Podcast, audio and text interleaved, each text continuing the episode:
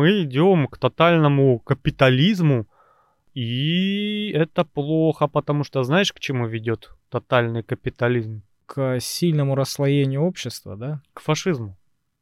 Это первая ступень фашизма. Ну, я прав, в общем-то. Да. Расслоение общества. Я хороший, ты плохой. Да. Я богатый, значит, я кто-то, а ты бедный, значит, ты никто. Ну, я не знаю, что будет с этим миром. Возникает ощущение, что ты зритель, вокруг которого происходит порой не самое смешное кино. И тебе дали там лет 60-70, повезет, если 90, посмотреть. Может даже поучаствовать. Ну, в общем, да, мы все участвуем. И ты просто смотришь, и такое ощущение, что столько процессов, столько всего идет разнообразного. Вот ты, чтобы как э, ребенок, которого привели там в Диснейленд, ты куда ни плюнь, тебе там интересно, и просто выбери для себя, где тебе поинтересней Да, да, будет да. провести свою короткую никчемную жизнь.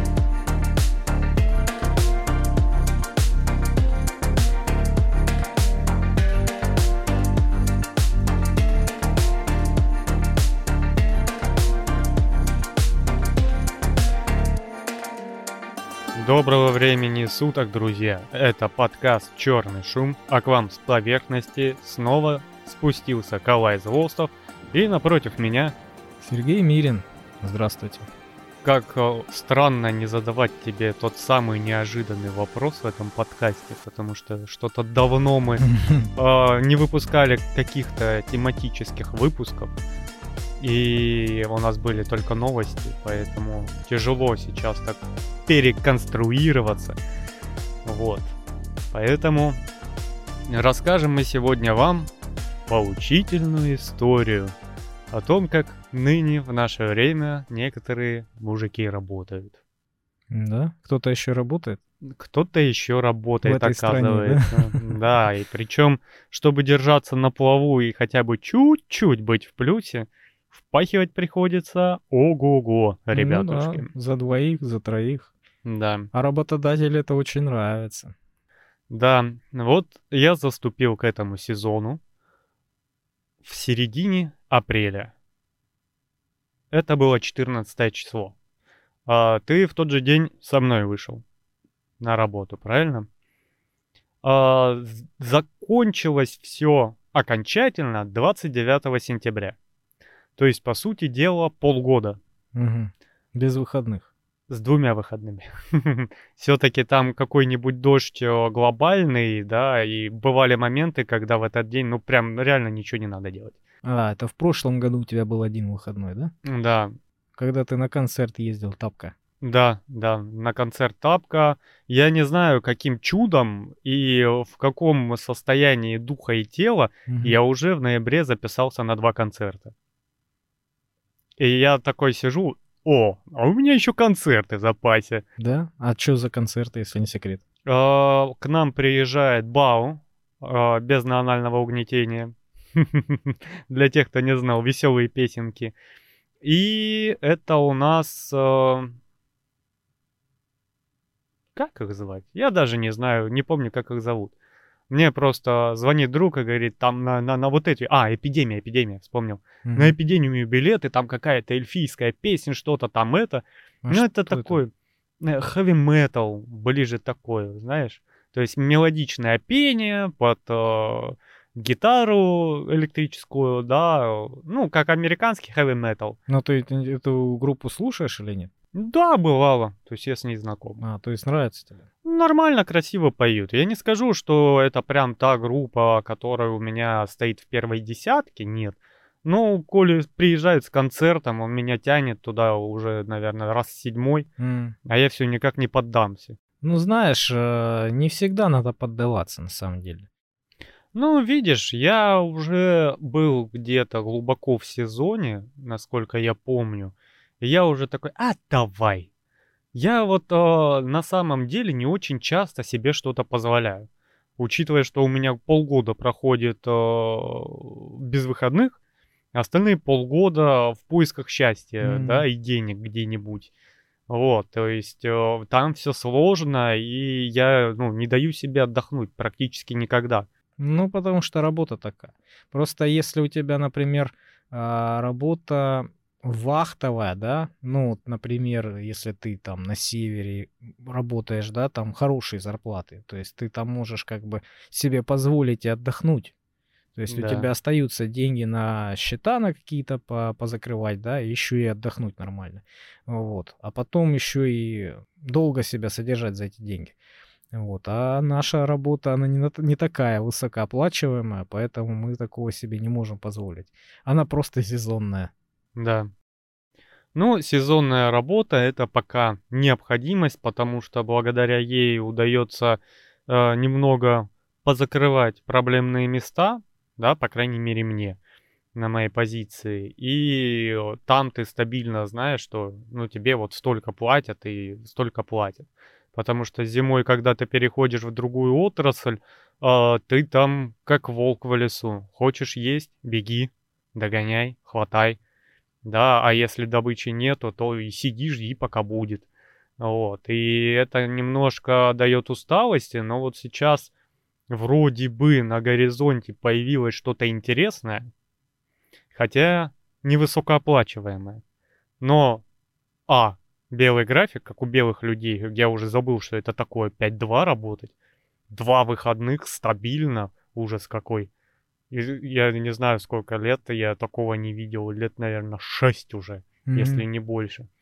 Вот, и э, какие-то интересные штуки, то есть она довольно занятная, интересная работа, и там э, помимо зарплаты есть очень много всего, Э, интересного, которое даст э, и почву для развития, и средства э, какие-то технические, очень высокого уровня. Ну и, наверное, какие-то связи. И связи, да.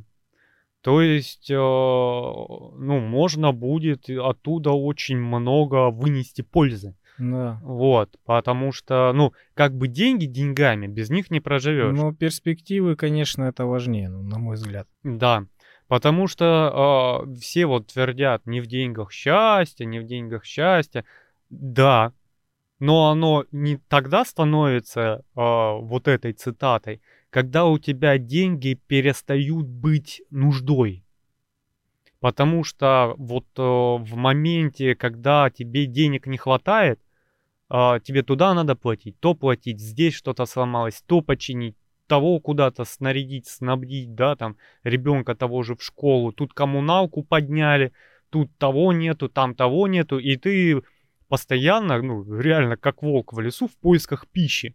И тебе кажется в этот момент, что вот тебе бы денег больше, вот тогда бы вот все срослось, да? Ну, так оно и есть. И так оно и есть, 90% понимаешь? Э, проблем, они решаются деньгами. Да. Я считаю, что да, оно не в деньгах, конечно, счастье, но это обязательное условие, на мой взгляд. Да. Это ресурс, которым э, ты управляешь. Это то, благодаря чему ты можешь э, что-то делать в этой жизни.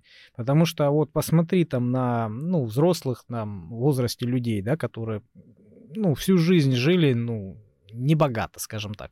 И у них укоренелые какие-то привычки, совершенно невыгодных каких-то движений, да, вот, например, что-то сломалось, он это экономит до последнего. Если оно сломалось, он ковыряется, лезет, ремонтирует, ищет что-то. Это катастрофически много времени уходит у него на починку какой-нибудь фигни, которая 3 копейки стоит, понимаешь? Просто, во-первых, у него привычка такая, во-вторых, э, он не э, ценит свое время, понимаешь?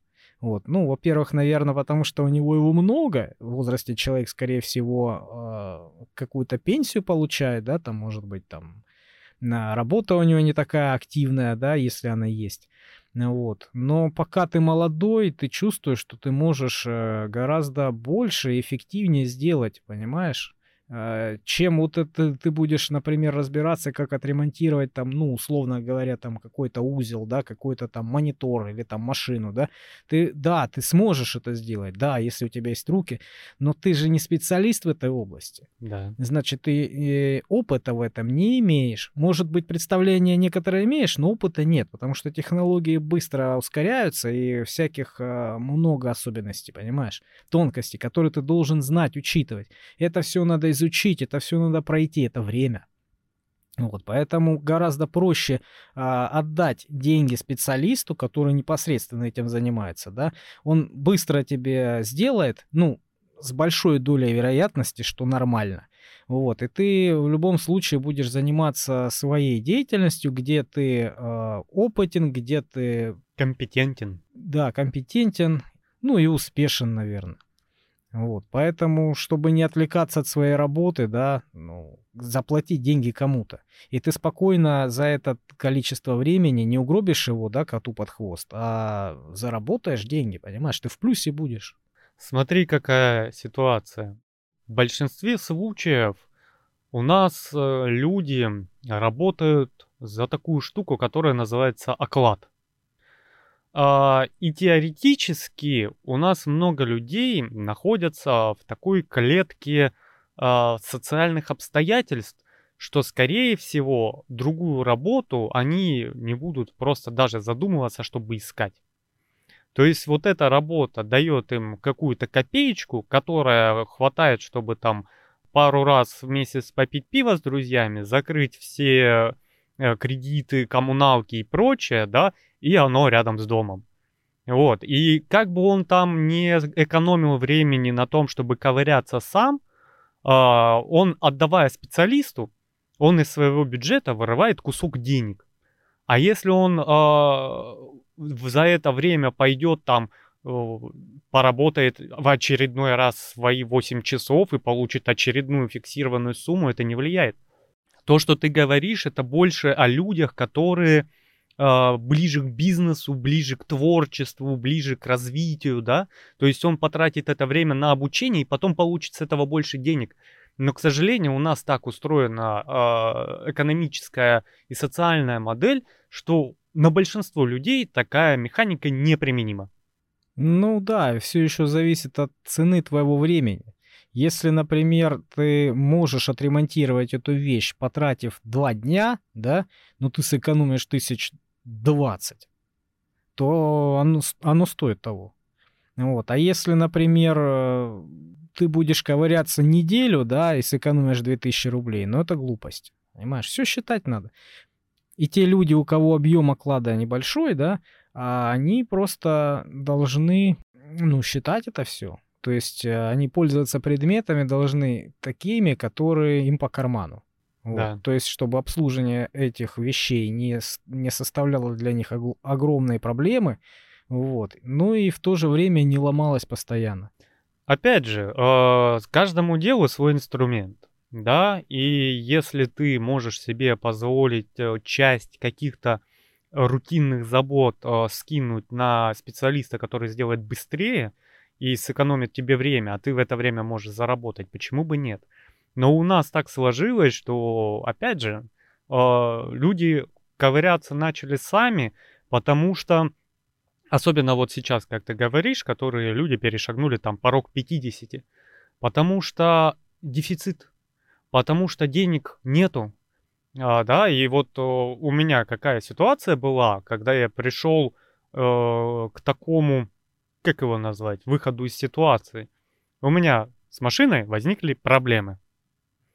А, ну что я делаю? Я не понимаю в машинах, да, это в мотоцикле я могу понять, что происходит, а в машинах вообще не понимаю. И я везу к мастеру. Учитывая, что автомобилист из меня так себе, да, у меня большой стаж километров, маленький стаж по времени использования машины. И я не знаю ни мастеров, у меня нету там опыта, каких-то данных, сведений, каких-то рекомендаций. Я везу вот куда мне эвакуатором дотащили первый раз и отремонтировали быстро и дешево, да? Ну, по карману.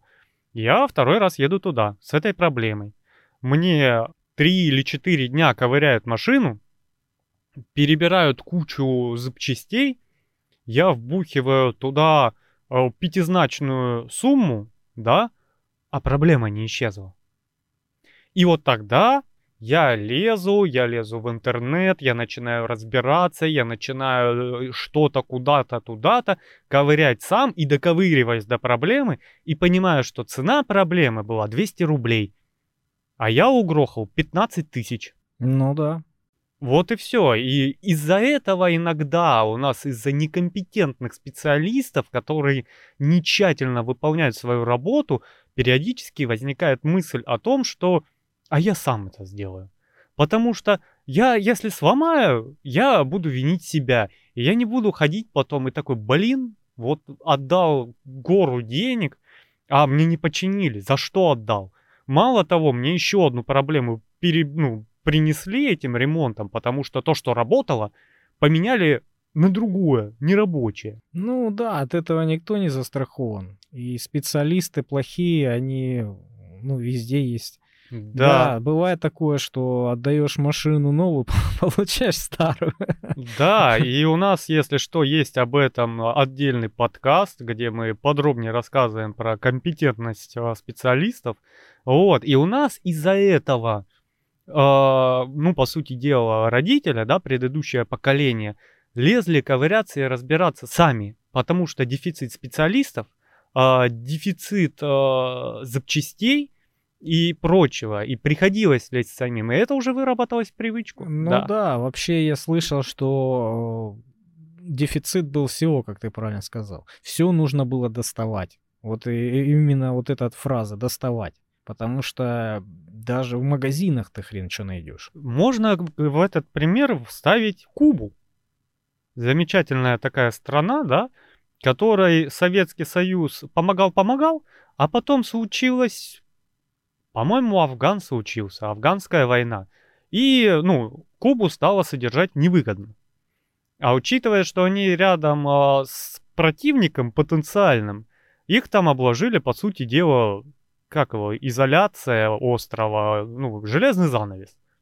И вот на их примере можно проследить вот эту соскорузлость, когда у тебя старые машины, нету никаких запчастей, и они там все прекрасно умеют лечь под машину, взять старый советский ключ и чинить старую советскую машину 60-х годов. И ты приезжаешь туда и откатываешься как будто лет на 40 назад. Потому что там вроде все живут, вроде солнечно, вроде океанчик вокруг пальмочки, но везде такое, знаешь, а-ля 70-е, 80-е, вот уровень инфраструктуры – уровень э, машин, домов, да, людей поведения. Ну, естественно, взяли страну и угробили, да. Ну, я имею в виду, обложили санкциями, все. И, ну, мы видим это и в Северной Корее то же самое, да, много таких стран. Да. Которые неугодные, которые не прогнулись под, под американцев, да. Вот теперь вам запретили, всем запретили торговать с этими странами. А без внешней торговли очень-очень сложно. Ну, Куба у нас выезжает на сигарах и роме обычно. Вот, это их э, стезя, они этим живут. Вот поэтому э, эта страна вот как показатель того, что наши родители делают, как они живут. То есть во времена становления их как личности было не сладко очень несладко, когда, опять же, те же наши дорогие партнеры на другой стороне океана э, развалили нам страну изнутри. И мы жили в дефиците, в недостатке, в нищете, да, все сбережения канули в лету и в прочее. И это как раз был период их молодости, когда вот им приходилось крутить самим. Потому что ты не можешь ни финансово пойти купить новое, не отдать деньги мастеру, потому что это дорого, не купить э, новую запчасть, понимаешь? И ты что делать? Лезть ковырять. Вот так вот. Короче, нужда. Да. Нужда закаляет, да? А сейчас, ну я не знаю, мы живем в своем информационном пузыре, а сейчас э, жизнь такая, что приходится работать э, очень много вроде такой вот прям бедности нету, да, а работать приходится дофига. Я заметил по себе то, что, ну, я отвык уже от э, какого-то вот дресс-кодного вида давным-давно. Я давным-давно уже ушел от понимания того, что такое 5-2 график. Как можно целых два дня в неделю бакланить? Это же два дня! Да, а как можно приходить домой в 6 вечера? Вот я не понимаю. Я удивлен был вот э, за весь сезон, за весь полгода, да, вот этот. Э, я несколько раз ехал домой днем с работы. То есть заканчивается сезон, времени больше становится, да, там э, уезжаешь с, работы, с работы раньше. Я чуть не ослеп, ехал на мотоцикле, я солнце светит в глаза. Да, ты тогда понял, что такое непрозрачный визор и для чего. Да, да, да, я отвык от такого слепящего солнца, просто я еду, и у меня есть время еще свободное. Как это так? Это прям удивительно, да. И ты замечаешь, что и цены, конечно, растут, зарплаты не растут. Не растут. Нифига, и ты работаешь больше. И опять же пример а, с э, этими самыми квартирами, ипотеками, да? Вот раньше в Союзе их выдавали квартиры, выдавали участки земельные, да, вот, от предприятий, от государства, выдавали квартиры. А сейчас все это в виде ипотеки. Это вот... Делай сам называется. Да, покупай. Капитализм. Покупай. 25 лет, 30. Плати. Слушай, э, я жил в городе, который немножко отстает от э, центральной России, да, то есть до туда еще докатывается, как до жирафа. И я уже жил, как говорится, в нулевые, да, но еще в Советском Союзе. От нас Советский Союз дольше уходил. Mm. И сейчас, например, а, я ребенку ищу секцию, чтобы заниматься, потому что, ну, ты ее спросишь, она тебе не ответит, что она хочет. Поэтому то на танцы ее засуну, то на тэквондо, то на рисование, то еще куда-нибудь. 4-5 тысяч в месяц. 4-5 тысяч в месяц. И я такой, так, подожди, я вот недавно задумался. Я в детстве ходил а, в кружок юных техников на бесплатные секции. Там бесплатные были эти картингисты, которые собирали картинги. Я ходил на авиамоделирование, мы собирали эти самолеты с двигателями за бесплатно. Напротив, там корабли моделировали бесплатно, понимаешь? А кто ж спонсировал? Государство. Не знаю, я такого не помню. Ну, видишь? Нет, под... я ходил на, на одну секцию и даже и на качалку ходил ну, когда маленький был, да, ну, в школе учился. Да, за бесплатно, но это спонсировал Дом культуры и содержал полностью «Газпром». То есть ну, все, ж, все жители населенного пункта, маленький там населенный пункт, э, там «Газпромовское управление» находится. И я там какое-то время жил, и это все спонсировал «Газпром». Но это не государство спонсировало. То есть, ну, ну, видишь, я же говорю, у нас время а чуть-чуть отставало. Так, а так нет, я не помню, чтобы что-то государство спонсировало. Я на остальные секции, на которые я ходил в детстве, все были платные. Опять же, я ходил на баскетбол за бесплатно. Э, я ходил, у нас тогда появились э, курсы программирования. Это был, я, наверное, класс 6-7. Я ходил бесплатно. А, на рисование я ходил бесплатно в художественную школу. У меня сестра там вышивание, швейное дело ходила бесплатно. И у нас, блин, везде секции, у нас вот из-за того, что чуть-чуть Советский Союз остался, от нас не ушел, у нас была политика, что государство должно воспитать себе здоровых, рукастых людей, чтобы потом они вот несли на этих руках страну, да, вот как Советский Союз в целом и делал.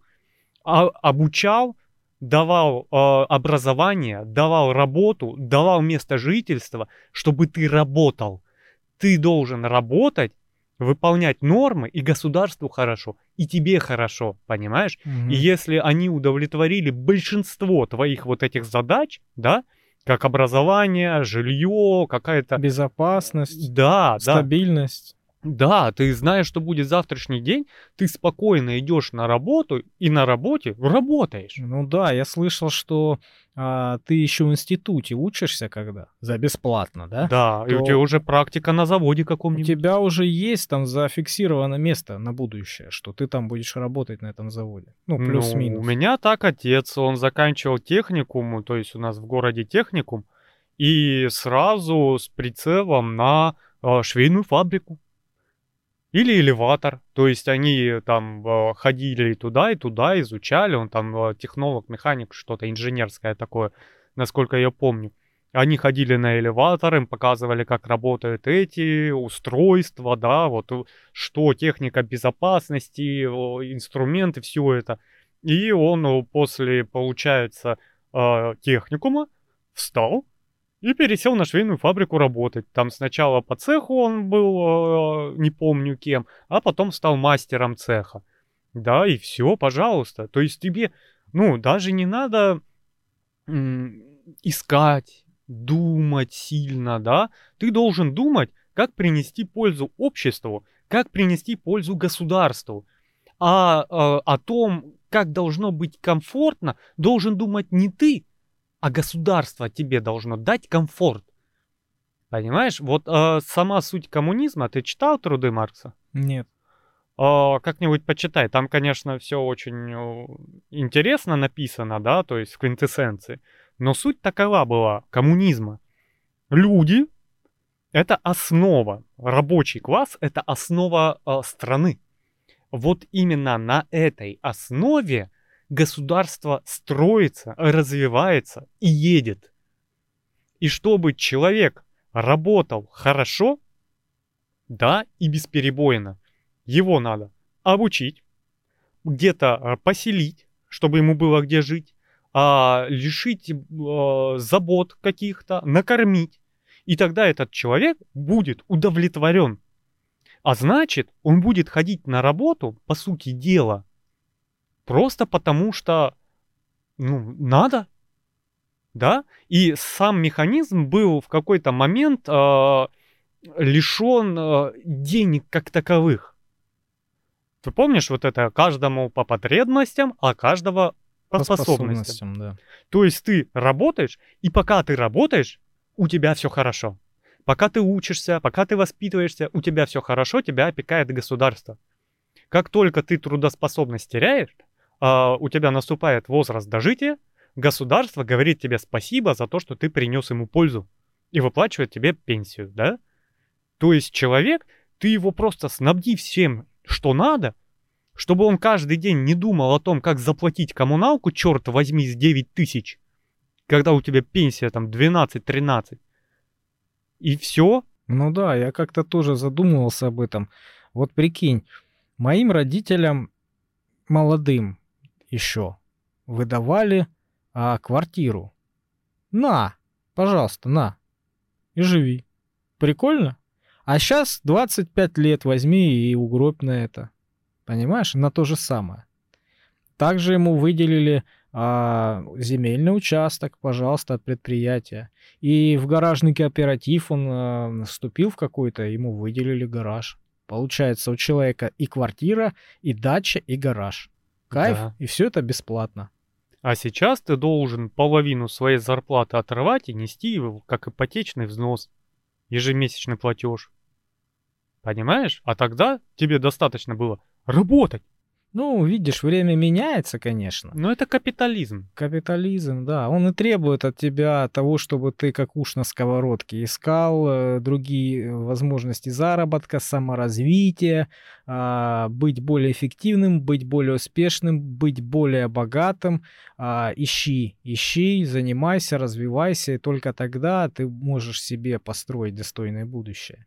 Вот. А до этого не так было, видишь? Да. И видишь, какая ситуация. А, При капитализме а, идет очень большое расслоение общества. Ну, человек человеку волк, во-первых, да. Ну, получается так. Не друг и не товарищ. Вот. А во-вторых, выживает сильнейший. деньги. Понимаешь? И у нас а, богатые люди это не токарь, не слесарь, да, не какой-то настройщик э, Не, станков, не хирург да, и не ученый. да, А футболист. футболист. Вот самый высокооплачиваемый, да? Или клоун какой-нибудь, там, Петрушка, да, на Опять же, телевизоре. у нас э, самые обеспеченные люди это не трудяги, потому что в Советском Союзе это была основа, промышленность, да, потому что снаружи тебе никто ничего не принесет, и у тебя ничего не купит. И ты ничего не купишь. Поэтому ты берешь и строишь здание, и кто его строит, тот красавчик и молодец. А если он выполняет и перевыполняет план, ему еще сверху дают, потому что он супер молодец, понимаешь? А сейчас кто? Спикеры.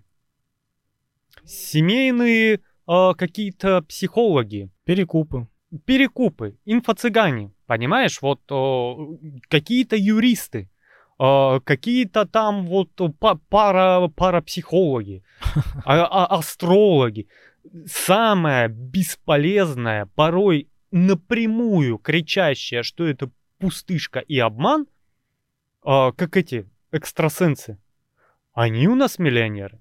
Нет, я не говорю, есть часть, которая там ведет огромный бизнес, да, и из-за этого черпает бабки, потому что он охренеть руководитель, он там вырос настолько, что под ним уже огромная машина в виде предприятия, да, какого-то, или сети предприятий, и он уже просто как Илон Маск нахрен. Ну, он работодатель, он рабочие места Да. обеспечивает, выплачивает людям и все остальное. И такие люди, конечно, нужны ну, управленцы. да. А откровенные шарлатаны, а, мне кажется, им просто ну, дали возможность грабить народ, обманывать. Да.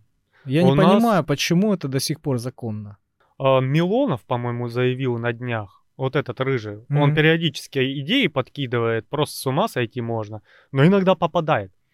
Вот он а, заявил о том, что а, вот эти экстрасенсологи, пара эти, астро эти, их надо запретить, потому что в 99 случаях это просто наглый обман людей, которые нуждаются в помощи. И это львиная доля экономики, которая просто расходится по карманам. У нас в чем строится экономика, я уже не раз говорил. А, Вот ты даешь труд, тебе дают денежку. Мгм. Только так. Если тебе вдруг дали денежку за просто так, это дырка в экономике. Это значит, а, труд стал дешевле в этот момент. И все. Особенно если ты эту денежку отнес за кордон. Да. То есть э, а экономика работает на товарообороте, да? Если это какая-то болтовня, за которую получили деньги, она же глобально никакой пользы не несет, это пустышка. И это дырка в экономике. А учитывая, вот э, смотришь эти передачи про разоблачение этих, э, э, господи, как их, чуть проктологами не назвал, извините, проктологи важная эта, профессия, экстрасенсы. А, я смотрел, да. Мне очень нравится. Ты смотришь, они ни хрена себе живут. Он ездит на Роллс-Ройсе, да? Ему там квартиру продают, чтобы прийти к нему, и он лапши на уши повесил. Мгм. Ну это же паразитизм. Этим должны заниматься психологи, но они должны лечить, а не обманывать. Да, Они должны приносить пользу, а не вред. это просто, ну, обман, на котором э, образуется глобальная такая немаленькая черная дыра в экономике. И э, опять же, он говорит, их надо просто разогнать, запретить, посажать. Да, он, конечно, это громкое заявление и прочее, но глобально-то он прав. Ну, конечно, прав. Ну, я считаю, знаешь, э, вот такие вот кардинальные меры, если и хочется сделать, да, ну, можно их сделать немножко мягче. Ты можешь э, объявить о том, что, например, закон такой будет принят, да, там, смотрите, товарищи, вот э, завтра ваша лавочка должна закрыться. Нет, ну, значит, ваше право сидеть в тюрьме. Это знаешь, чем чревато? Огромным оттоком финансовых средств э, за границу. Потому что все моментально начнут выводить деньги куда только можно, массово просто, в какие-нибудь швейцарские, английские банки, да, которые потом скажут, а, ты русский, да это теперь наши деньги, понимаешь? И это опять же обвал экономики, этого тоже нельзя делать. Тут видишь, какая ситуация. У нас э, мир очень неповоротливый, очень инертный, и любое кардинальное изменение, к сожалению, кровавое мероприятие. Потому что очень тяжело развернуть вот систему, взять и просто что-то запретить на корню, очень тяжело. Ну да, потому что вокруг э, этой сферы уже, наверное, не одно поколение крутится. Да. Если оно прибыльное, если много люди зарабатывают а, семьями, да, и на это рассчитывают, то они так просто не сдадутся. Да. Это будет, ну, опять же, коммунизм хорошая вещь. Мы просто не были готовы к нему, но благодаря этому мы отстроили страну, если что. Да. У нас там экономика ахово летела. Ну, вообще наша страна никогда не была за всю историю настолько успешной. Да. И настолько сильной. Но если вспомнить, как пришел коммунизм, он пришел больно. Он пришел с кровью. И, к сожалению, если посмотреть мировую статистику, э, изменения именно так и вступают резкие. Поэтому у нас, когда говорят, а вот нет, вот и надо запретить на корню, они не понимают, что это принесет, да? Потому что люди, допустим, раз мы взяли экстрасенсов обсирать, давай их обосрем. Учитывая, что это деньги из воздуха, значит люди нечестные на руку. Раз они нечестные на руку, то, скорее всего, для своих целей они либо являются частью какой-то мафии, либо э, спонсорами мафии, либо еще какое-то отношение. И когда э, начнется резкое гонение, да, охота вот это. На ведьм. На ведьм, да, хотелось бы назвать, ну, ну, по сути дела, да.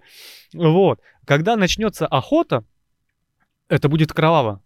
Потому что никто, особенно богатый, да, не захочет ни копейки никуда отдавать. Никто не захочет избавиться от своей трутницкой э, профессии. Ну да, безусловно. Да, потому что ты, когда получаешь там 400 тысяч в день, просто рассказывая людям сказки, это удобно, приятно и не требует усилий. И тебе будет очень тяжело сейчас подняться и пойти работать куда-нибудь на лесопилку. За 50 тысяч в месяц. Дай бог. 50. 30. 30, да? Или встать в магнит на кассу за какие-нибудь 25, понимаешь? Ну, а человек, он тоже такая штука неповоротливая. У нас очень мало пластичных людей, которые такие, оп, встал, вышел, повернулся и пошел, да? Вот им надо быть пластичным. Если он привык к такому образу жизни, ну, к такому уровню жизни, скажем так, да, э, к большим деньгам, то пускай организовывает предприятие, пускай легализуется, пускай перераспределяет свои финансы. Пускай он приносит э, пользу обществу, пускай чем-то занимается, стадионы строит или еще что-то. То есть пускай легализует свой бизнес и приводит людей и обеляется. Это звучит очень хорошо, но работать будет не совсем. Ну да, конечно, люди такие не привыкли честно работать, потому что любую организацию э, нужно создать, нужно в этом разобраться и нужно попотеть психологически. Слушай, там, наверное, даже проблема в другом. Помимо того, что им из зоны комфорта, их привычного э, миросостояния выйти довольно тяжело, а, еще такой человек привык обманывать и воровать, и его новое предприятие будет... Э, С этим связано, да. Да, да, оно будет стремиться к этому, потому что он сам такой. Ну, Понимаешь, да. у нас э, как избавлялись в Советском Союзе от этого раскулачивания. И я не скажу, что оно было прям тотально справедливым. И оно было больным. Да, когда ты вроде э, какой-то балабол там около царевый политик, да, который просто сосал деньги из казны и толком ничего не делал, и тебе пришли там все забрали, отправили куда-нибудь на север пахать, это одно. А когда ты своим трудом и потом зарабатывал себе хороший дом, хороший там участок и прочее, и у тебя пришли и поступили так же с этим, как с тем балаболом. Ну да, да, да. Это очень несправедливо. да. А вот как ты разберешь? Потому что каждый балабол будет притворяться честным. Ну, закон есть на это. Опять же, у тебя он будет максимально, вот как у нас там, переписать на жену, переписать на тещу, а я вообще, я тут просто этот, как бомж живу, у меня даже прописки здесь нету, понимаешь? Это повлечет за собой механизм э, коррупции. О, Вот такая система, если э, начнется деление на то, что ты заработал сам, и это заработано нечестным трудом, оно очень сильно раскрутит маховик коррупции в моменте. Именно поэтому, когда была революция и раскулачивание, не стали разделять. И поэтому очень много невиновных, да, э, просто людей, которые смогли себе сделать, что-то сколотить, были отправлены. Потому что иначе это бы раскрутило огромный маховик э, коррупции просто с нуля. Ну, вообще, да, нужно смотреть на последствия и на приоритеты. Да. И когда вам в интернете в очередной раз выскакивает реклама о том, что вот, государство выпустило закон, что всем должны по 50 тысяч раздать или списать ваши долги, каждый, а вот э, как оно звучит, а, каждый россиянин вправе там списать свои долги и кредиты, там вышел на... Это мошенники, добро пожаловать к ним в руки.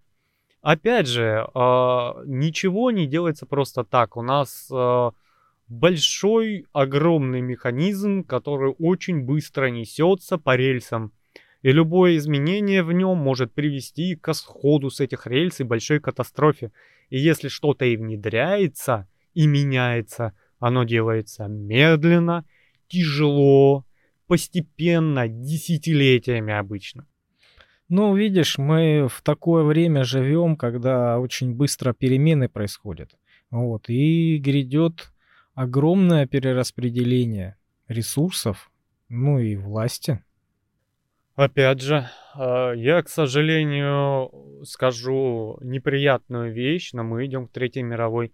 И есть у меня большое подозрение, дай бог я не прав, что Третья мировая будет.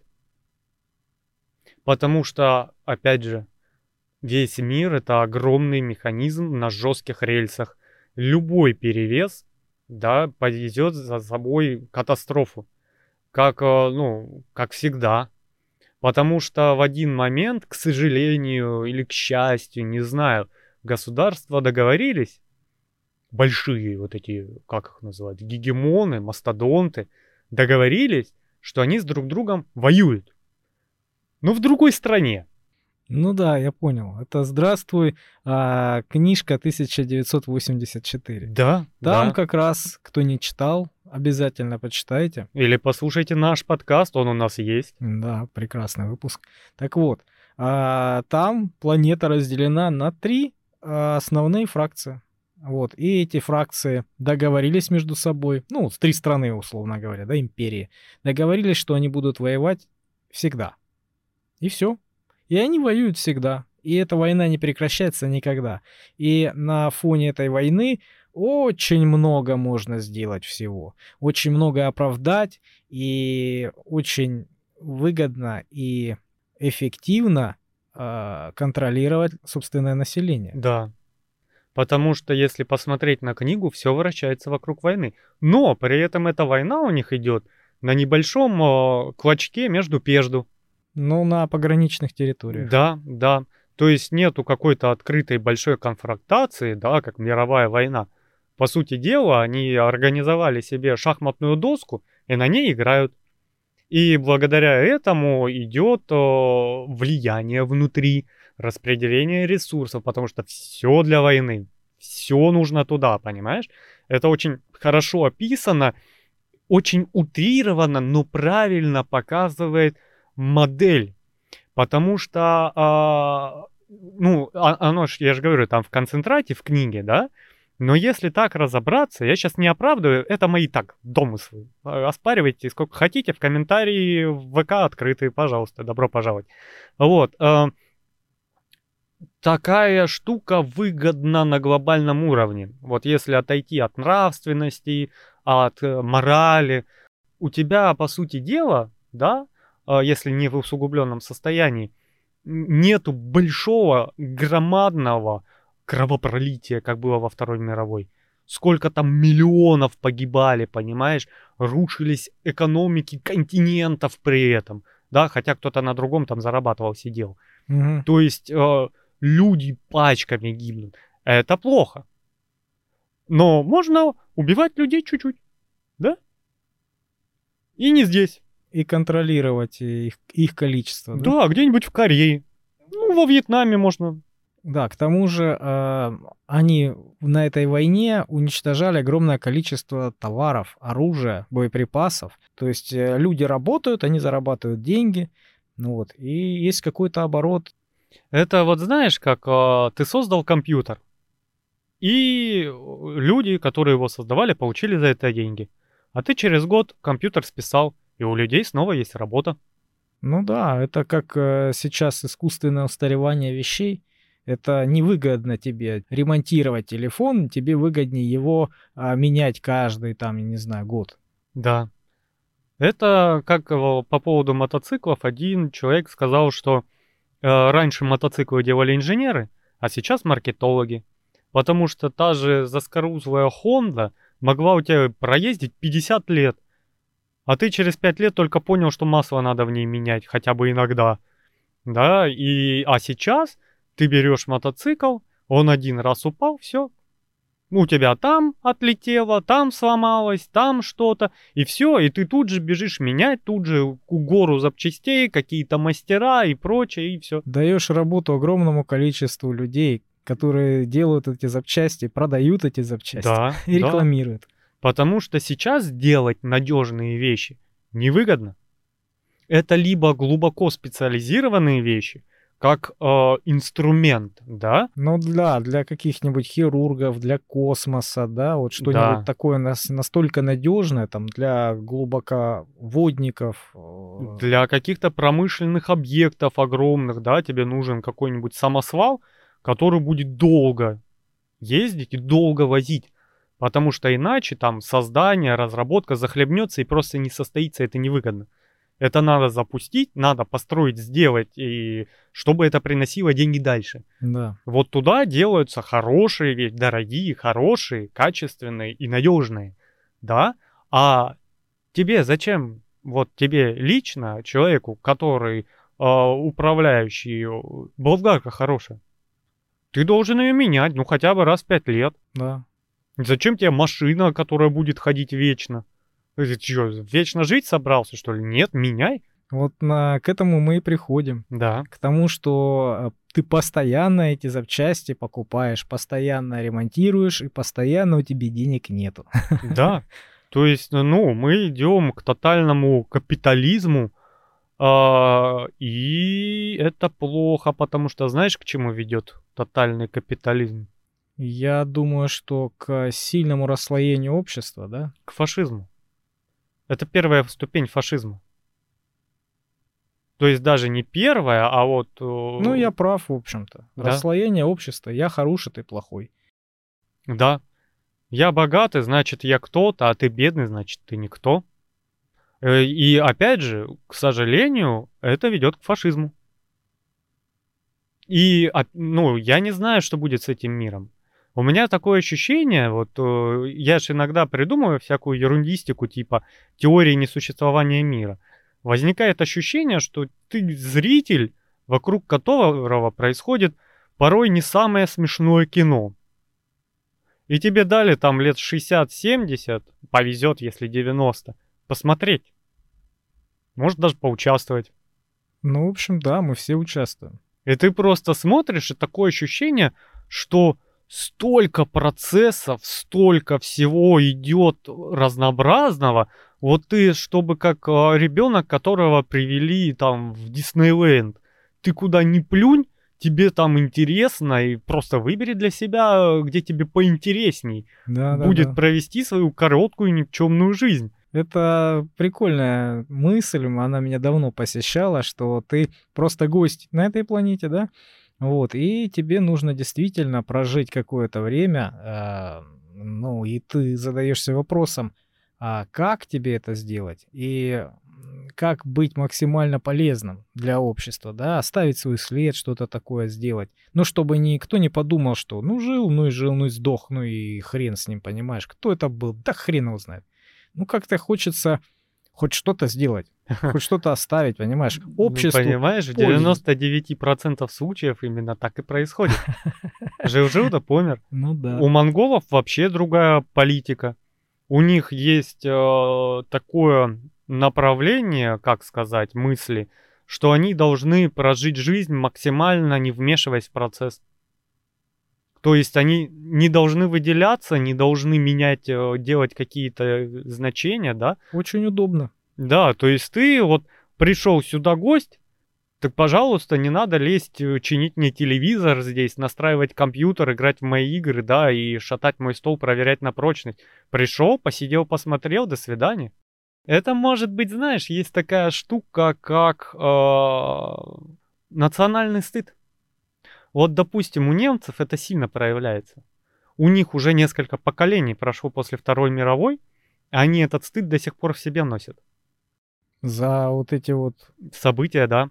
И они прям вот вечно в такой позиции извиняльщиков, да, им тяжело, ну ты уже все, это твои там деды, да бог с ними, да, ну учидили, да, было. Ну, и я в плане монголов, то, что есть же такая версия в истории, что было татаро-монгольская ига. М, И как бы, может, потом, когда одержали победу над ними, им просто внушили, что глобальные изменения это плохо. Ну да, не надо захватывать э, континенты, да? Да-да-да, вы что тут в- раскакались на конях? Сидите просто ешьте их, что вы это?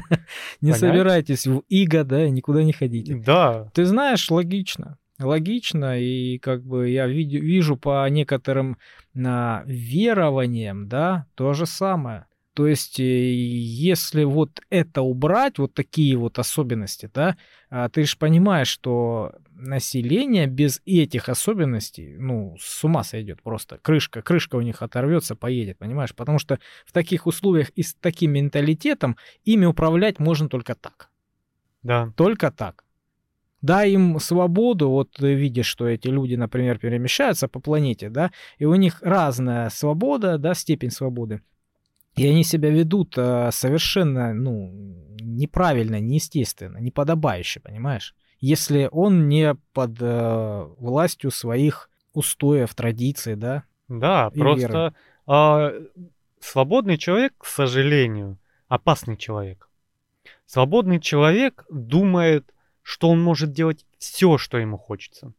Группа свободных людей, думающих, что им все можно и можно делать все, будут делать, что хотят. А что они хотят и что у них в головах, и что у них за идея, это такой барабан удачи. Вот поэтому всех нужно держать э, строго под колпаком, да, все должны а, не иметь каких-то свободных денег, да, то есть, условно говоря, ты постоянно должен ремонтироваться, ты постоянно должен платить по счетам за ипотеку и все остальное. Да, да. И свободное время твое ты должен проводить а, за дешевым алкоголем, да, каким-то, вот, чтобы вообще или там какие-то дешевые сериалы, да, вот чтобы у тебя или компьютерные игры, да, то есть ты Ну, это ты такой уже начинаешь втягивать. По сути дела, да. Нет, ну чтобы должен- у тебя не было мысли Посмотри. менять этот мир. Да, посмотри на людей, которые э, безработные. У- ну, вообще, не в нашей стране, неважно, в любой стране. Бандиты, преступники и проститутки это кто? Ну, проститутки работают. Ну, это работает, ладно. Э, Это кто? У нас, посмотри, вот по району, если идет какая-то нечисть, это кто? Это трутень, который не работает, который считает, что ему все можно, который... э, Считать себя лучше, чем ты. да, он считает, что он такой, и это правильно быть таким, понимаешь? А что он по сути дела? Он точка преступности, опасный элемент. Он может захотеть ударить твоего ребенка. Потому что тот как-то слишком громко по горке скатывается, понимаешь? И он считает, что он свободен, он может это сделать. Возникает чувство безнаказанности. Понимаешь? А если людей за это наказывают, такие люди придумывают себе оправдание. У нас вот эта воровская культура зэковская, она почему придумана? Оправдание. Оправдание того, что ты, по сути дела, э, вот это слово «свободен» становится сейчас таким уже гаденьким, да? Ты свободен. А значит, ты волен делать то, что хочешь, когда хочешь и где хочешь. Ну да, смотри, какие у меня яйца, да? Я даже будучи в тюрьме, я свободен. Да. А ты, будучи на воле, а ты не свободен. Раб, да. Оно от этого растет, понимаешь? Он считает, что если он пошел, залез в чей-то дом и обнес его, он прав. Да, да. И он себя оправдает, послушает красивый шансон, где он Д'Артаньян, а все пидорасы. И будет такой... Вот она свобода.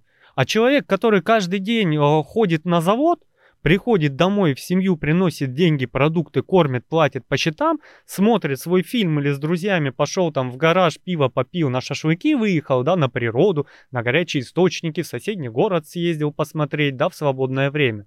А потом вернулся зарабатывать деньги.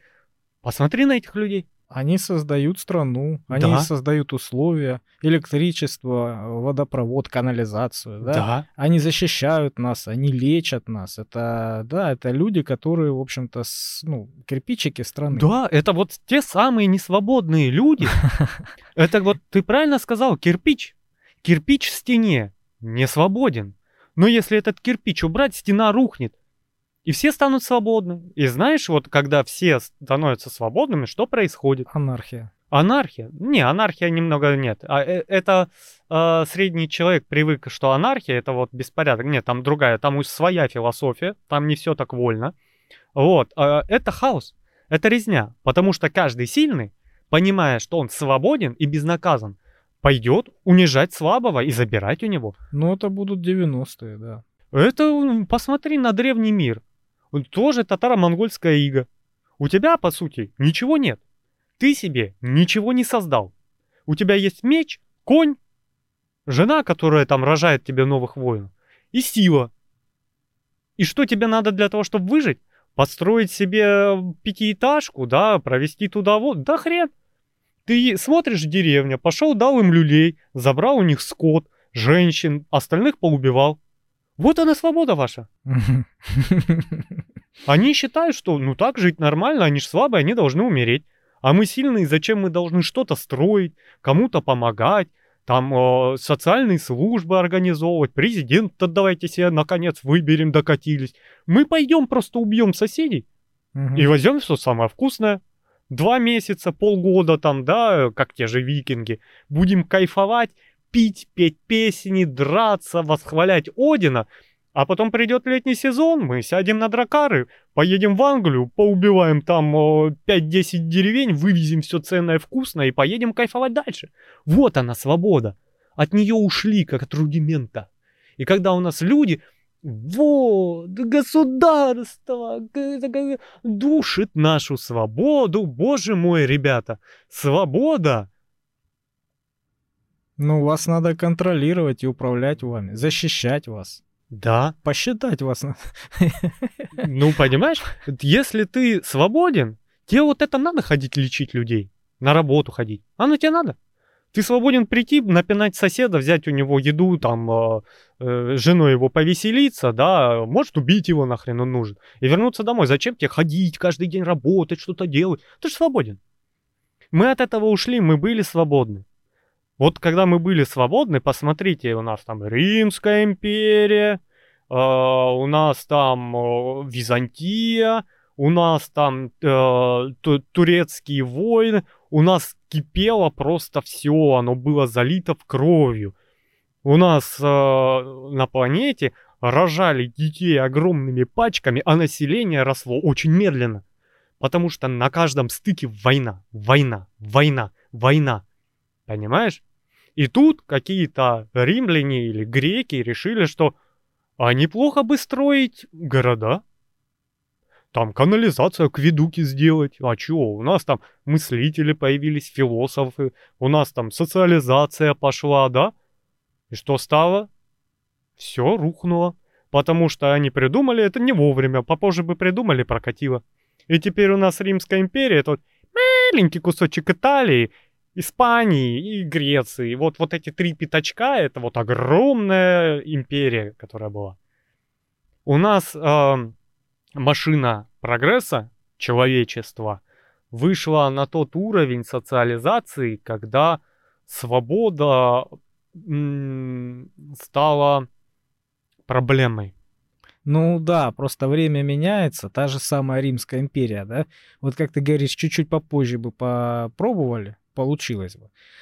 Они просто должны были меняться со временем, я так Да. думаю. То есть они должны были, как гибкая какая-то система, очень неубиваемая гибкая система, она постоянно меняется, да? Постоянно улучшается, обновляется и э, вносит поправки.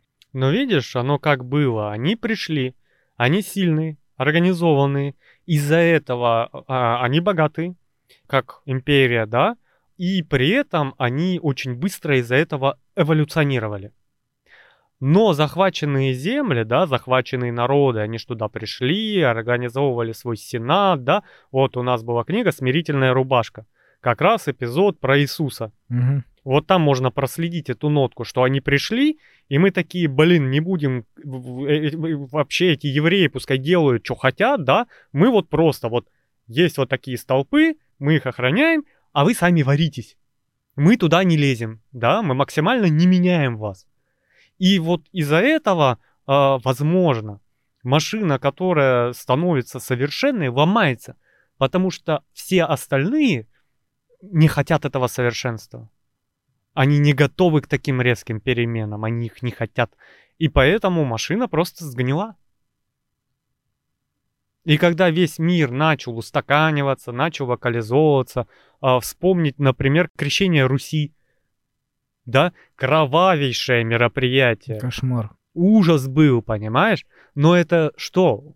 Это, если посмотреть, опять же, на- над моралью подняться, над всем этим, над скрепами, и посмотреть, что после этого стало.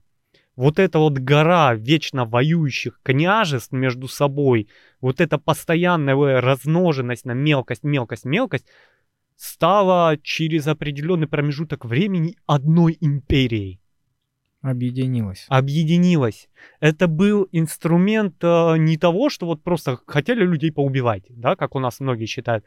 Это был м, очень большой кровавый инструмент объединения, обобщения, да, общий алфавит, общее верование, оно все каноничное, да, потому что у тебя от деревни к деревне, от э, княжества к княжеству разные идолы, разные э, диалекты и прочее. И тебе приходят, кулак под нос встают и говорят, а теперь у нас есть вот буква А, АЗН, Б, буква, да, там, э, и вот тебе, вот алфавит. Говорите только на нем, верите в этого бога. Те, кто не согласен, пожалуйста, вот гильотина есть, да, вот висельница. Выбирай вот между вариантами смерти и моделями оков. Что тебе больше нравится, да? Э, И жестко, очень жестко. А что у нас глобально менялось без жесткости? Тот же коммунизм поменял наше государство.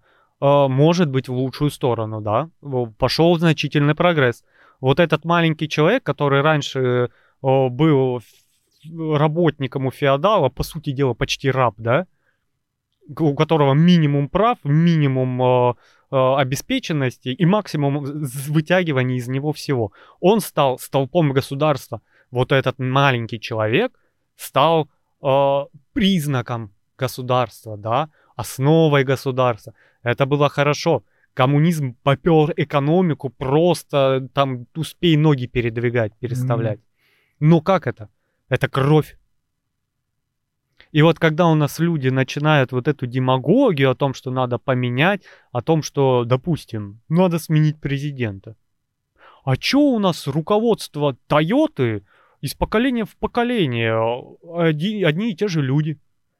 А чё вот нам, вот Apple есть компания успешно, э, генерального директора просто раз в 4 года не менять на другого? Посмотрим, что будет с компанией, да? Просто есть, э, опять же, что-то, что работает, понимаешь? А у нас в России есть пословица такая, работает, не трожь. Мгм. Потому что сейчас э, придет какой-нибудь человек, вот в Америке, да, вот у них там две партии, там демократы и кто их там, Республиканцы. республиканцы. И, по сути дела, стоят там какой-нибудь э, э, супер-гипер богатый Рокфеллер, который стоит за ширмой, никто не знает, что это он, но это он управляет, ну да? да? глубинное государство. Да, и перед тобой просто цирк разыгрывают, просто Мгм. раз в 4 года подкидывают лицо. Да, да, да. А там за ширмой делают направленную политику, потому что Да. если ты посмотришь, политика государства глобально не меняется. Это регулярные войны на каких-то пятачках разжигания, смена правительства, продвижение НАТО, да, обворовывание всех ради своего государства. Э, Создание войн э, на территориях государств, слабых государств, гос- государств, которые а, и не определились, видите ли, да? которые со- не демократичные. со своим курсом, или у которых есть э, ресурсы. Вот Да. тут, тут же надо на них напасть, тут же надо их а, разграбить, расчленить. а, и, как говорили римляне, разделяй власти Да. или, или греки. Ну вот кто-то из них. Вот, поэтому то, что мы видели с этим развалом Советского Союза, да, вот а, когда он развалился, страна стала слабая, и части этой страны, будучи а, разрозненными, да, как те же самые княжества, они тоже ста- стали слабыми. А когда были общим кулаком, единым целым, да, это было сильное государство. Да, а силь- это невыгодно, понимаешь? Конечно. Потому что если бы Америка могла очень эффективно уничтожить Российскую Федерацию, э, уж поверь, ждать бы не пришлось. Они просто не могут, они боятся. А у нас еще ядерное оружие. Мы просто устроим конец земле, хотите лезьте. Понимаешь? Из-за этого они разваливают. Республики, которые отделились, они там пропагандируют а, Свободу. негативный настрой, понимаешь? Да. Потому что те же страны Азии, которые были у нас, мы строили им дома, инфраструктуры, заводы и прочее. а, оттуда людей там из этих юрт вытаскивали, селили в дома, бесплатно возили в Москву, обучали, Да, да? очень много было территорий убыточных, э, дотационных, очень много денег вливали и строили, развивали, да, и мы видим, как а, Советский Союз поступал с этими территориями, и как поступают, например, колонии, как в колониях по- поступают те же самые европейцы или американцы. Когда заходят они, они разрушают все, устраивают войны, резню, да, вот, и вводят в каменный век людей, чтобы они были вынуждены за копейки, а, ну, добывать свои же работать. ресурсы, да, и на них работали. А когда приходили а, русские, да, ну, россияне, да, то всегда это строились институты, заводы, промышленности, предприятия, то есть э, детские сады, то есть, ну, развитие шло, чтобы эта часть страны развивать помогала всю остальную часть Да, страны. стала ну, функциональной частью государства огромного. А посмотри, что сейчас. Демонизировали Советский Союз, демонизировали коммунизм, демонизировали россиян и настраивают максимально против. Да, Понимаешь? потому что так выгодно. Это вообще, я не знаю, некоторым людям просто ни стыда, ни благодарности, ничего. Они вот так переобулись, и мы хотим вот кар- картофель фри. Понимаешь, и все. И очень обидно смотреть, когда ну, бывшие, э, можно сказать, не соседи, а просто ну, твой народ, народ твоей страны, живущий вот там, Тебя ненавидят. тебя ненавидят. Ты вытянул их э, из шалашей, да, научил их э, знаниям, построил им инфраструктуру, вытянул в цивилизацию, Защитил их страну когда-то. защитил, да, отгородил. э, а теперь, когда они отделились, стали свободны. И, блин, они стали свободными, и все поперли в Москву работать. И в другие крупные города. Да, и ненавидят нас там. Да, понимаешь? Они ж не стали поднимать свою страну. Они бросили, приехали сюда и здесь работают. Опять же, все это глобально, глобально. И глобально я устал. Что ты а, планировал сделать после того, как вся эта вакханалия с сезоном закончится? Или уже сделал? Я отдохнуть хотел. Как, как отдохнуть? Как? Да просто выспаться, прокрастинировать и деградировать. А я деградировал один день, потому что у меня все это кончилось. И я такой встаю с утра. Такой, эх, подтянулся, такой, оделся, умылся, в душ сходил. И такая, жена, я пошел. Она такая, куда, на работу? Я говорю, нет, бухать. Она такая, ха-ха-ха, на работу, да? Я говорю, нет, бухать. Мгм. Ну, я иду делать ничего и бухать. Она на меня смотрит такое, знаешь, у нее вот это удивление переходит в выражение лица. Ты чё, охерел? Да, тол- Только хотел сказать, ты чё, охренел? Недовольство. Я говорю, ну, я стремился к этому, я полгода не отдыхал. Она такая, ну ладно, иди, знаешь, такой, господи, сломался человек.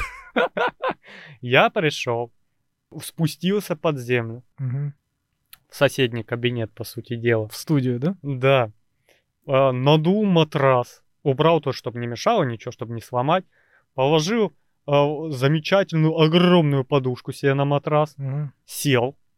Купил, затарил полностью холодильник пивом. Мгм. Купил себе сигару. Мгм. А, Кубинскую? да, нет. Сейчас хрен Кита- найдешь, Китайскую, да, наверное? Да, какое-то местного разлива, по, к- косящую под это все. Мгм. Купил шаурму размером с меня просто. Ну, попилил ее, чтобы я сразу не буду же обжираться, зачем оно мне надо. Вот, я то из тех человеков, которым завидуют. Которые могут поесть, им стало сытно, они перестали есть. М. Вот, и не ужираются. Лег, включил PlayStation, включил плазму. И ближайшие, наверное, часов 14 постепенно прекращая деятельность, потому что уже в определенный момент становится лень жмакать кнопки, участвовать в каких-то сложных событиях, ты включаешь какую-нибудь э, ерунду, Мгм. потом ерунду потупее, потом вообще какую-то садомию. М- Музыку, может быть, да, что-то такое? Да, да, вообще, вот пускай бубни там что-то примитивно. И потом уснул. Да. Великолепно. Правда, ну, а, как говорится, когда ты вот на такие аскетичные подвиги ну, как-то э, снаряжаешься, надо снаряжаться комплектно. Потому что я проснулся, во-первых, я убрал все часы телефона, я не знаю, сколько времени, у меня здесь всегда темно было, да? Ну, То есть для меня ход времени остановился. У нас очень мрачная студия. Да, она реально черная, ребята. Чернее черной черноты черной ночи. И э, я проснулся от того, что кто-то там открывает, закрывает гаражи массово, люди начинают, видимо, на работу. У меня же такое, ага, часов 6-7. Люди на работу едут. И пытаюсь уснуть дальше, а мне холодно. У меня э, кошмары начинают сниться, как, как какая-то фигня, да, я толком заснуть не могу. Я укрылся ближайшим куском маленькой тряпочки, которая была там, просто хоть чуть-чуть теплее, чтобы было, нифига не тепло. У меня зазвонил телефон, и я такой вышел и такой, в смысле 10 часов? И я не скажу, что конец оказался неудачным, он скорее оказался не таким, как я задумал. М. Если бы я взял теплое одеяло, может, было бы вообще прекрасно. Вот, и я вышел, и такой за руль я точно не сяду, и попер пешком по городу в другой конец, на автобусе прокатился. И в целом э, появилось некоторое удовлетворение. А чё? Ну, я галочку поставил, А, то, что отдохнул, все, хватит. да. Но при этом, когда ты после даже вот этого дня ничего, ничего не делания просто встаешь, организм такой, не-не-не, не-не-не, только не подтягивайся, сейчас такие ощущения будут. Нет, зачем ты зевнул? Все, вывих челюсти. Мгновенно из строя вышел, да? Да, и очень тяжело, при, ну, пришлось вот через несколько дней о, начинать заново делать зарядку, лезть на турник, доставать гантели, потому что, ну, организм уже на движение плохо реагирует. То есть мышцы как будто каменные, их вот потревожили, ржавчина осыпается. И это перестает быть приятным, потому что это не разовая процедура. Вот, поэтому теперь я весь болю. Потому что я мышцы такой, ребята, Мы отдохнули, давайте работать, потому что, ну, меня ноги носить перестанут. В общем, отдых страшная штука. Потому что ты, когда разучиваешься отдыхать, становится тяжело потом. Да, после нашего отдыха э, обычно надо отдыхать, действительно. После такого отдыха нужно в санаторий ехать лечиться, да. печень там свою э, реставрировать и все остальное. То есть, ну да, мы не умеем отдыхать на самом деле. Да. Потому что отдых должен быть каким-то комплексным, как психологически, так и физически, да. Он должен быть спланирован заранее, я думаю. Смотри, какая ситуация. У нас э, эта политика партии была... Опять же вернемся в Советский Союз. Почему людям участки давали?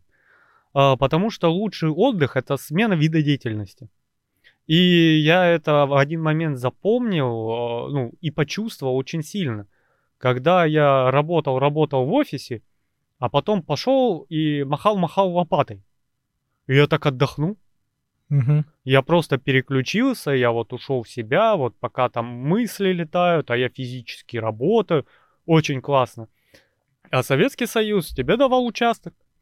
У тебя выходные, езжай на огород, ковыряйся в грядочке, размышляй, отдыхай. А потом давали тебе путевку в санаторий или на курорт чтобы ты отдохнул более усиленно, да? Ну, да, более... И, то есть ты, ну вот раз в неделю переключаешься на другой вид деятельности, меняется, ну, отдыхаешь. Еще не забывай, что города строились, развивались, туда приезжали сел, с деревень. А те люди, которые попродавали свои дома, участки, приехали в город, им нужен был кусок земли, потому что свежа память этой земли, где ты что-то выращиваешь, где ты что-то сажаешь, то есть ты так жил много поколений назад.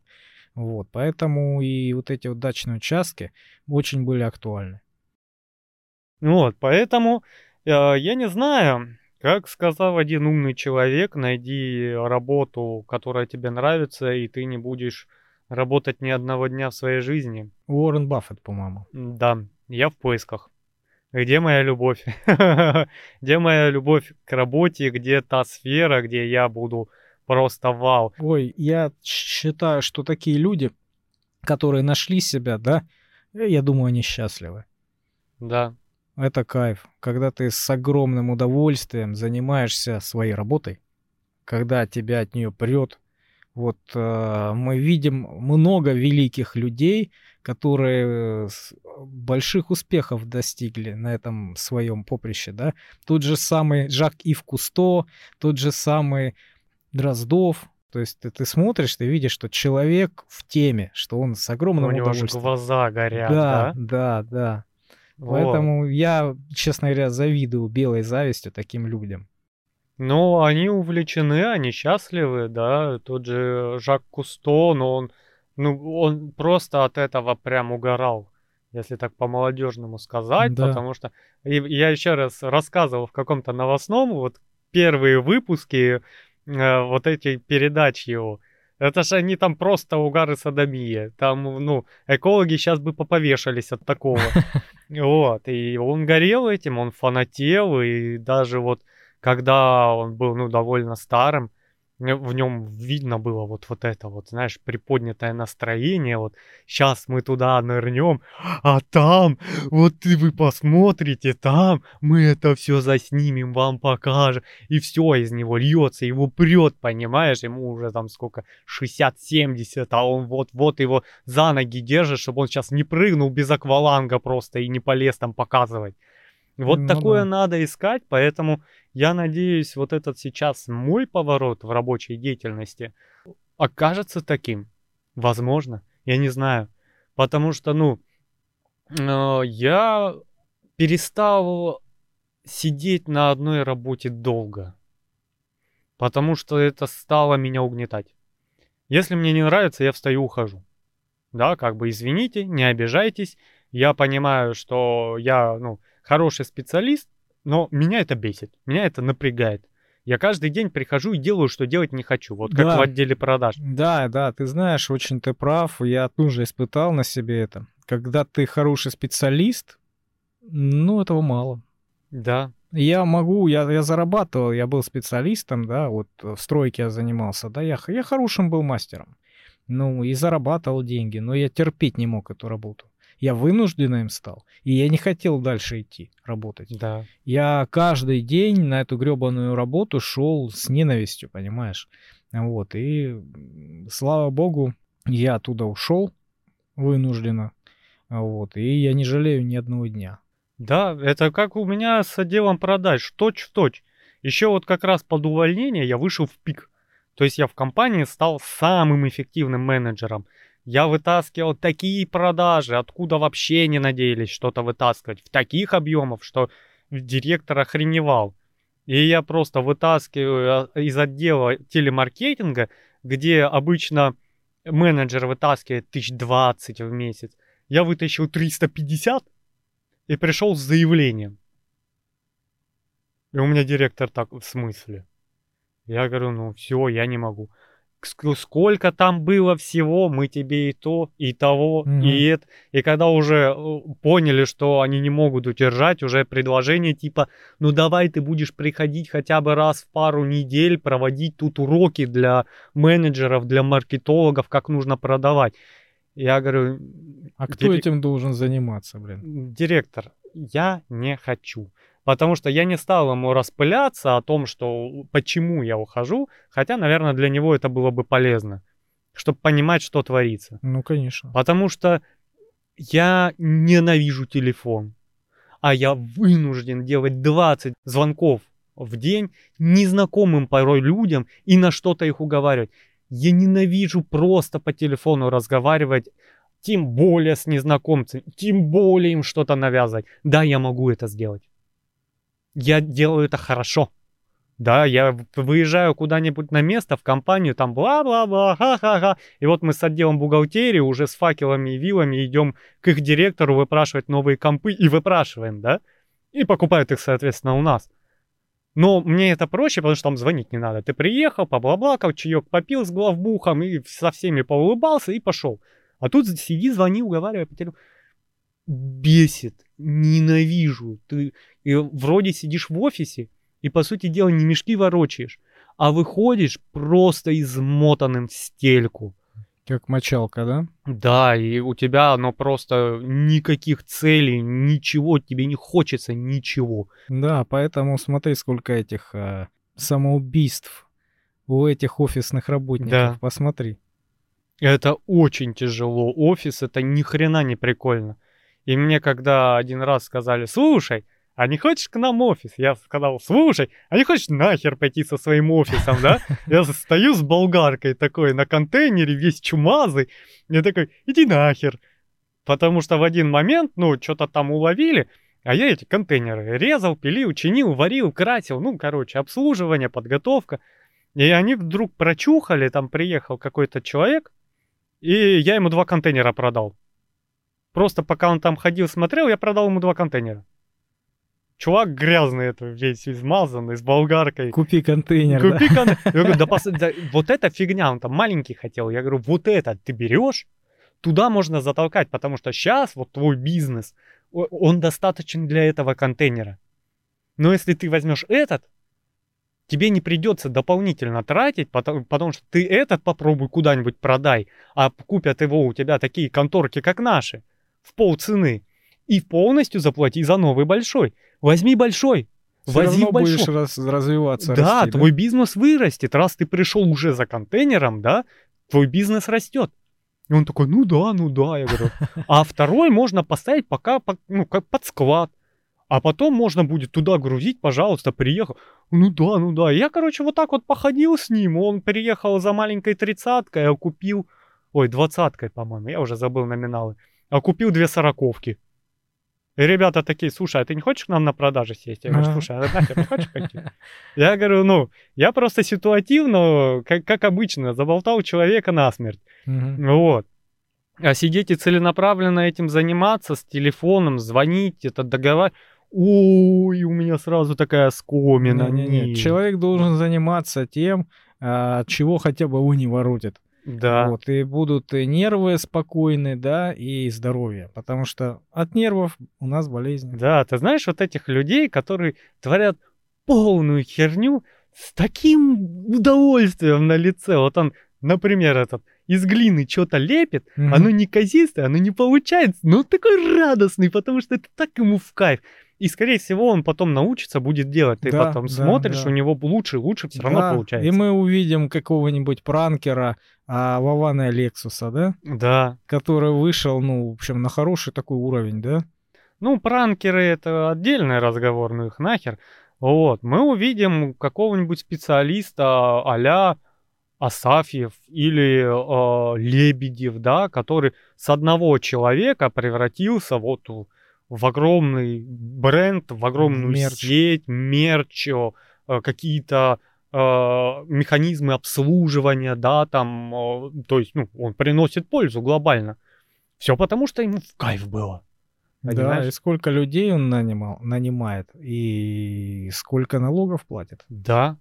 И вот в этом цимус, потому что если тебе нравится, пробуй, делай. Да, именно поэтому правильно люди делают, когда детей своих а, таскают по всяким секциям.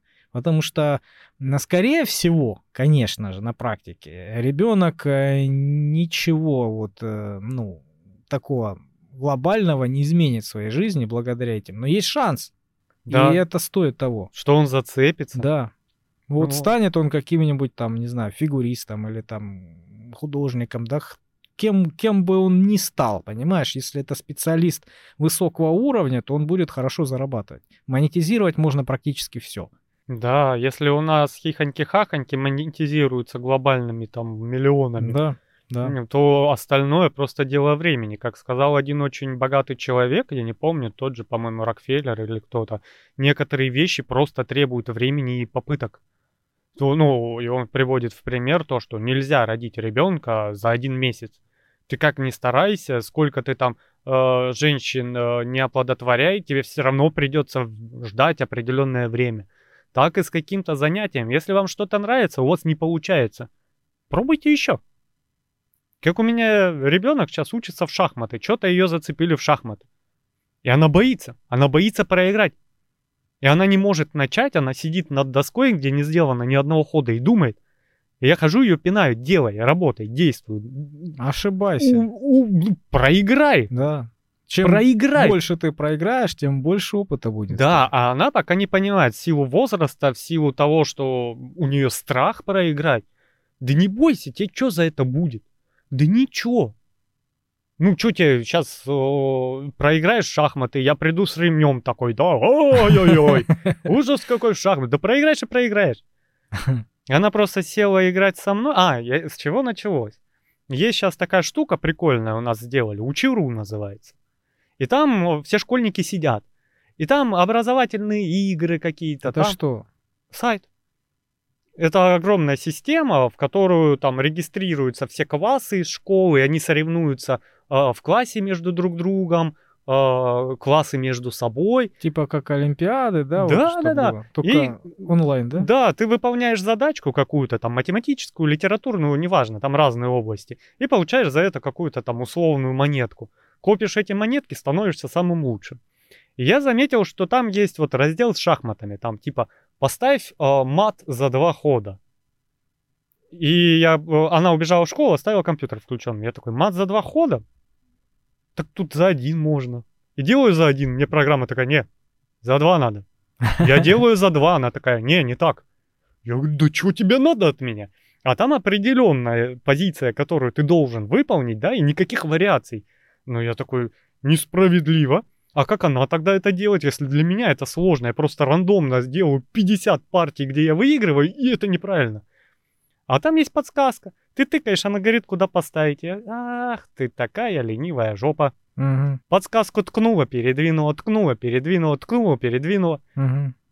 И я ей начинаю объяснять, что так не делается. Она не умеет продумывать наперед. А я как бы наоборот. Я в шахматах могу партию на 7 часов просто э, растянуть запросто, потому что я обдумываю, ну там, 50-100 комбинаций ходов и последствий вот в голове. И, ну, я очень сильно думаю наперед. А она вообще ноль. Она Ну, замотивировать надо. да.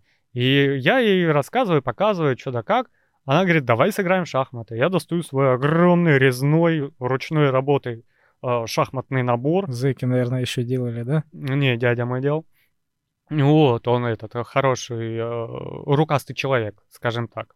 Вот, и начинаю разыгрывать партию, и она начинает психовать. Потому что я говорю, вот смотри, она, она а что мне делать? Я говорю, да делай что-нибудь. Ты подумай, что будет, и делай. Она не может. Я говорю, смотри, если я похожу вот так, ты походишь вот так, я похожу вот так, ты можешь походить вот так, или вот так, или вот так. В результате я твоего короля убиваю. Сложно для нее. Она такая, ну, я не понимаю. Я говорю, ну ты подумай хотя бы, вот ты сейчас вот сюда шагнешь, что будет? Ты же не думаешь. Ты ставишь просто под убой мне фигуру. Просто тупой убой. Подумай, что ты поставив сюда, кто тебе угрожает, что надо делать. Понимаешь, я сейчас скачал ей шахматы с горем пополам. И там есть э, градация э, по животным. С кем ты играешь? Искусственный интеллект. Я поставил первый, там обезьяна. Mm. И она с гранатой, да? Э, да, и она сидит и не может начать. Она пытается думать наперед, но по большей части делает вид, что хочет думать наперед. Mm-hmm. И поэтому она сидит, вот просто у тебя стан- стандартная расстановка без единого хода и думает. Я говорю, что ты думаешь? Тебе нужна ситуация, чтобы от нее прыгать. Если нет ситуации, создай, походи кем-нибудь, куда-нибудь, сделай что-то. Вот, в результате она, ой, не-не-не, я тут же эту обезьяну, она такая тупая, прям реально обезьяна. За пять минут раскидываю в пух и прах, и она увидела, что это можно сделать, причем я же объясняю, что делать. И она дошла до определенного момента, то есть она сделала первый шаг, рисковый, по ее мнению, ничего не произошло рискового. Она сделала 10 шагов, и все нормально идет, а обезьяна реально обезьяна. Да, и все, у нее начинается. То есть если ей нравится, она тянется, она в эти партии ну, конечно, прикалывается, так, да? так в школе всегда, даже вот на всяких э, дисциплинах. Если ты разбираешься в каком-то предмете, он тебе нравится. Если ты там заболел, там пропустил, прогулял, да, перестал разбираться, цепочку эту, например, нарушил, дальше ты не понимаешь, все, тебе неинтересно, ты скатываешься там на тройке, на двойке. Да. То, что нам непонятно, мы это и не любим. Да, и сейчас, э, в данный момент, я своему ребенку вбиваю в голову мысль, что проигрывать и ошибаться – это нормально. Да, это часть обучения. Да, но при условии, что ты делаешь выводы да. и становишься лучше, Безусловно. а не просто этим прикрываешься, типа, ну это ж нормально, и опять наступаешь на эти грабли. Да, это должно быть не зря, вот эти все ошибки, вот эти все промашки. Но они должны быть в большом количестве, да. Да, поэтому, ребята, будьте целеустремленными и подпишитесь на наш э, как это, группа ВКонтакте, да? да? Группу ВКонтакте, подписывайтесь, нас уже там под сотню надвигается. Mm. Ребята все-таки стекаются постепенно, потихонечку. А сейчас мы еще надеемся полноценно вернуться на арену с разнообразнейшими подкастами, не только с новостями, потому что, ну, вы понимаете, занятость у нас выросла до такой степени, что еле-еле новости для вас делали. Времени нет. Сейчас времени чуть-чуть побольше будет и мы с вами знатно повеселимся. Приходите на наши подкасты, записывайтесь в группу ВКонтакте. Вы можете слушать нас напрямую по ссылочкам вообще везде. Перейти на наш сайт на Мэйве. Там у нас сколько сейчас? Ссылок 18. На разнообразнейшие Сберы, Spotify, Яндекс Музыки. Куда хотите вообще, приходите, и мы там обязательно есть. Нам выделяют место везде, потому что мы кайфовые. Вот. Мы вас любим, целуем, обнимаем. Очень рады, что вы нас слушаете. Мы по вам скучали на самом деле. Присоединяйтесь к нашим подкастам. И всем пока. Пока-пока.